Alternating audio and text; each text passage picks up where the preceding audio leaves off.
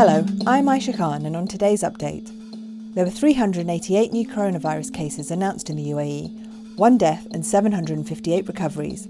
The total number of cases in the UAE so far is 44,533, 301 deaths and 31,754 recoveries.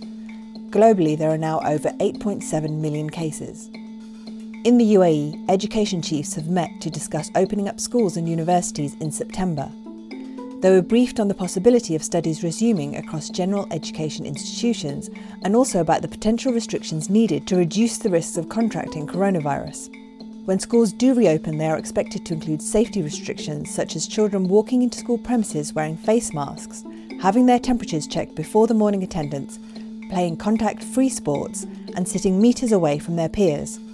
Schools in the UAE are scheduled to open on August the 30th, but there is no confirmation yet on whether remote learning will continue into the next academic year.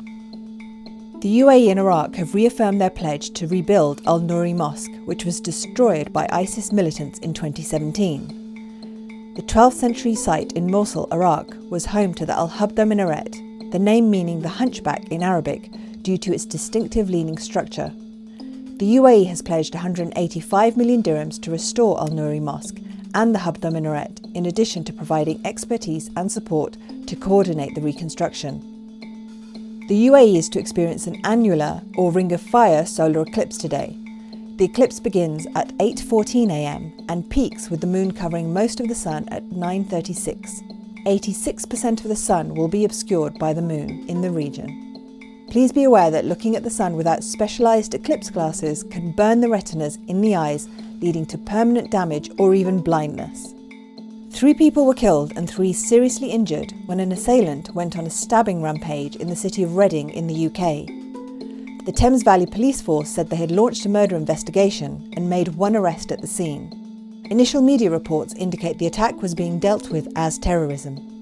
Now over to Jason von Berg for what's trending. Both Donald and Eric Trump, Air Force One, and Tulsa are big trends on Twitter this morning. This as the US president held a rally inside the BOK Center in Tulsa, his first campaign rally since the coronavirus pandemic took hold in the United States. Eric Trump, one of the president's children, made some very controversial statements during his rally speech, which isn't sitting too well with many users on the social media platform.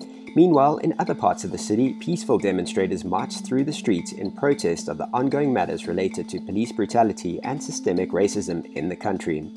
Elsewhere, Saudi Arabia is from today entering the next phase of its return to normality. Much of the kingdom has been under lockdown measures since the 7th of April amid the pandemic. As part of the measures, the kingdom also announced that 1,560 mosques in Mecca province would be joining the rest of the country in reopening today. This is, of course, under strict safety measures issued by the Ministry of Islamic Affairs in Mecca. Today also marks three years since Mohammed bin Salman was appointed Crown Prince of Saudi Arabia. During that time, the kingdom has seen significant reforms, including the lifting of travel restrictions and driving bans on women, as well as the opening up of the country for tourism. And it's Father's Day around the world today, and to be expected, loads of users are taking to social media platforms to post pictures and kind words for their dads. So, happy Father's Day to all the dads out there. Aisha, that's it for me. That's it for today's update. For more audio content, head to the podcast section of thenational.ae.